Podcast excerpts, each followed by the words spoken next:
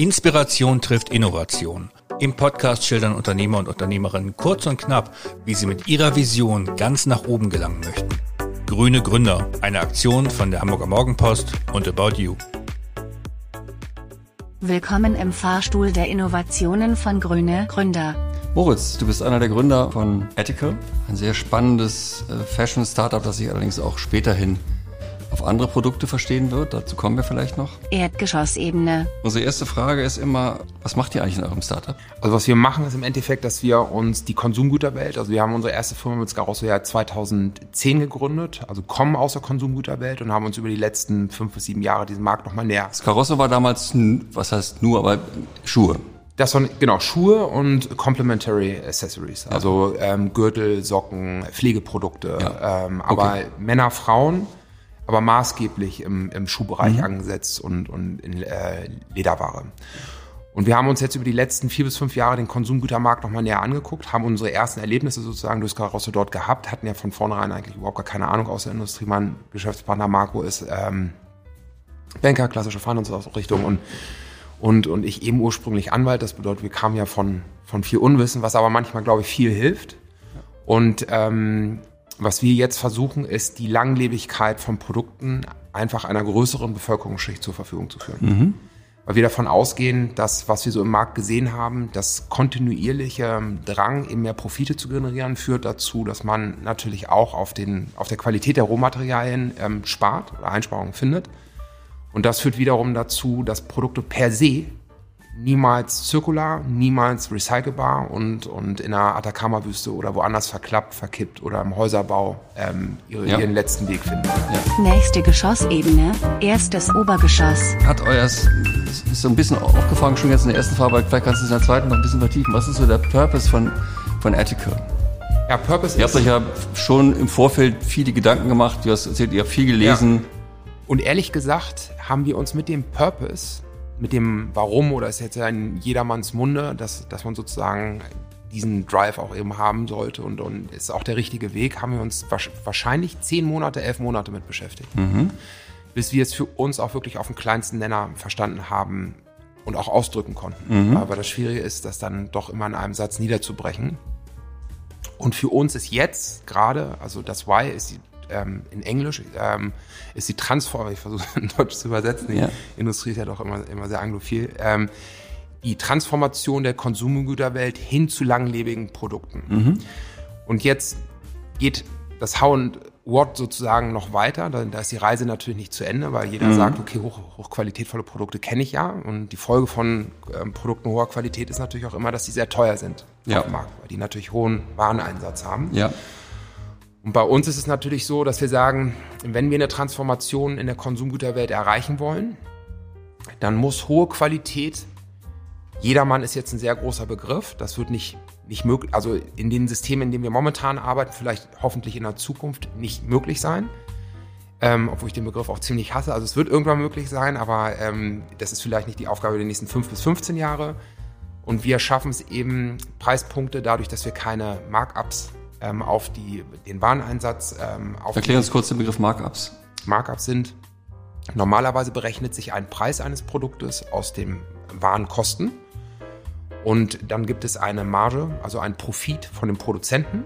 Dann wird dieser Profit zu Herstellerpreisen an, an, ähm, an die Marke verkauft und diese Marke schlägt dann noch weitere, ähm, das nennt man Markups oder Aufschläge, nimmt Aufschläge und unter anderem einen für den Einzelhandel, einen für den Wholesale, wie wir ihn kennen und, das ist für uns viele immer nicht so ganz bewusst, die Discounts und die Retouren und, und die Leftovers, die werden natürlich alle finden auch ihre Einpreisung in dem Preis, sodass wir am Ende immer davon grob sprechen, dass jedes Produkt abhängig vom Preissegment einen Markup, einen Aufschlag von einem Multiplikator von drei hat. Mathe einfach. Mein Produkt hat mich 100 Euro beim Produzenten gekostet. Für eine Premium-Marke ist das dann 300 Euro. Für eine ähm, Premium auf der Ecke zu Luxus vielleicht 500 bis 600. Und für Luxus sehen wir auch teilweise Aufschläge von Multiplikatoren von 12 bis 14, sodass ähm, wir gut Produkte haben, die eben dann einfach auch mal schnell mehrere tausend Euro kosten. Gutes Beispiel ein Investor von uns hat sich ähm, gerade eine Messjacke, Lederjacke kopiert. Die hat im, im Shop 8.800 Euro gekostet. Also unfassbar schönes Produkt. haben wir für 720 Euro produziert. Brutal teuer, immer noch. Aber es ist auch Hirschleder. Ja. Ne? Ähm, aber das ist einfach nur mal, dass man versteht, man, Ja. man schafft dadurch, ähm, Preispunkte zu reduzieren zwischen 7, äh, 75 und 85 Prozent. Ja, das ist schon bemerkenswert. Ja. Nächste Geschossebene, zweites Obergeschoss. Warum braucht die Welt euer Startup eigentlich? Weil ihr, ihr habt ja, das ist ja ein hoher Anspruch zu sagen, also wir wollen Transformation von Konsumgütern hin zur Langlebigkeit. Das äh, wollen natürlich im Moment viele. Es gelingt aber vielen nicht. Es leben wir auch noch in unsicheren Zeiten und jetzt kommt die Ethical um die Ecke. Also warum brauchen wir euch? Ich glaube, dass man erstmal nicht nur uns, sondern viele von uns benötigt, um überhaupt einen Wandel ähm, gewährleisten zu können. Es, es muss uns allen klar sein, dass so wie wir die letzten 10, 20, 30 Jahre gelebt haben, ein weiter so in der Form nicht mehr funktioniert.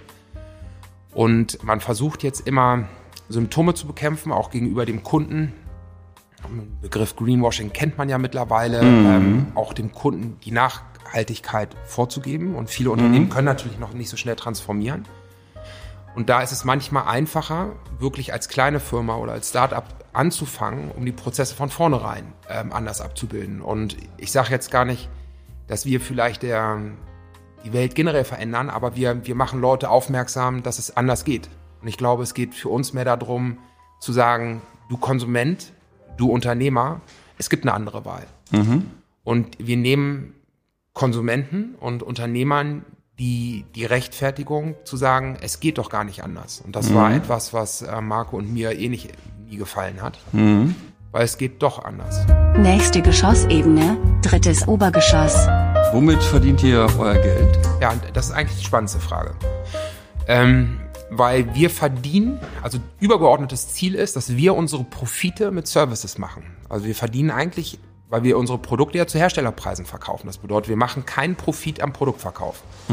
Jetzt sagt natürlich jeder, seid ihr ein NGO oder ähm, äh, wovon müsst ihr auch leben. Und ganz klar, eine Firma mit null Profit hat eigentlich wenig bis keine Daseinsberechtigung, außer dass es forciert, wie, wie Firmen wie Amazon oder schnell Ja. wachsende Tech-Unternehmen und andere. Ähm, bei uns ist es so, dass wir ganz klar sehen, wir müssen in der Konsumgüterwelt die Profite vom Produkt lösen und Richtung Services shiften. Warum ist das so? Solange ich als Unternehmer Profite am Produkt verdiene, werde ich mehr und mehr Produkte verkaufen. Das ist aber diametral zu unserer weltwirtschaftlichen Situation mit verknappten Ressourcen. Das bedeutet, wenn wir es nicht schaffen, Services dem Kunden anzubieten, wie Zugang durch die Membership, dass man sozusagen mit einem, wie im Gym, im Endeffekt einen 100 Euro Beitrag oder einen Beitrag X leistet und Zugang zu den Produkten hat oder einen Daypass auch hat. Und wir über weitere Services, wie dass du uns das Produkt zurückgeben kannst, Zirkularität oder Repair Services oder ähm, auch Styling-Tipps. Also das ist natürlich, das müssen wir alles noch erfahren mit dem Kunden, was er gerne will. Auch das Beispiel zum Beispiel ähm, mit den Wohnungen oder Einrichtungen der Wohnung. Schaffen wir es, Profite zu generieren, die nicht am Produktverkauf liegen. Das ist eigentlich ein so kleiner Wandel, aber ein so kleiner Wandel mit so einem unheimlichen ähm, Impact auf, auf das Gesamtsystem. Allerdings, ja. Nächste Geschossebene, viertes Obergeschoss. Wo wird denn so, euer, was ist so eure Vision? Wo wird euer Startup so in fünf, in fünf Jahren stehen? Was denkst du? Ja, also ich würde mich freuen, wir schlagen natürlich immer zwei Hände, ich würde mich freuen, dass wir in fünf Jahren erstmal eine Firma aufgebaut haben, die alleine ähm, in ihrer Form selbstständig laufen kann. Das bedeutet, ohne notwendigen externen äh, Kapitalfluss. Von der Bank oder von wem auch immer, ist was anderes. Aber ich glaube, dass wir jetzt auch dem geschuldet sind, Firmen zu bauen in der Zukunft, die, die auch irgendwann von alleine laufen können. Und ich hoffe, dass ähm, ja, Leute unheimlich viel Spaß gewonnen haben an der Firma und, und dass vielleicht auch ein Teil, das ist eigentlich ein Traum von uns, dass ein Teil der Identität des Menschen wird. Es muss den Menschen eigentlich egal sein, ob du 96 Euro kaufst oder nicht, aber wir wollen eigentlich, dass es ein Teil deiner, deines Value-Setups so zu sein, deines Warum, deines Whys, dass, dass du so konsumierst und nicht anders. Und es ist ja schon, das haben wir im Vorgespräch schon mal äh, das Thema, ihr seid schon eine sehr europäische Firma. Ihr wollt bewusst eine sehr europäische Firma sein. Wir produzieren ausschließlich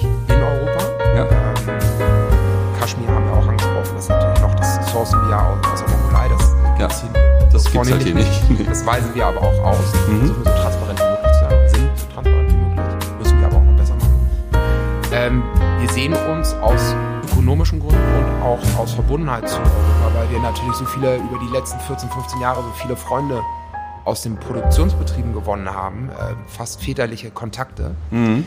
Die wir unterstützen wollen. Und für uns war immer noch so, wenn wir, als wir jetzt angefangen haben, wieder mit Ethical die alten Produzenten zu besuchen und dort mhm. eigentlich die, auch die alte Marke zu sehen, Scarosso, wie die äh, floriert und äh, wie Scarosso auch Produzenten über schwierige Zeiten hinweggebracht hat, ähm, haben wir eine ganz große Dankbarkeit von unseren Produzenten entgegengebracht. Mhm. Und, aber es ist ein großes Vertrauensverhältnis. Wir sehen eben auch, wir wollen uns eigentlich entgegen dem, dem Weg des asiatischen Produktionskonsums stellen, weil wir denken, dass es das eine absolute Notwendigkeit ist.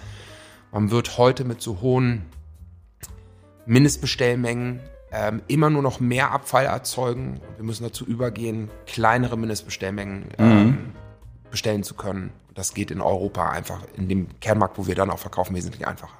Danke sehr, viel Glück. Ja, danke, danke. Schön, dass ihr da wart.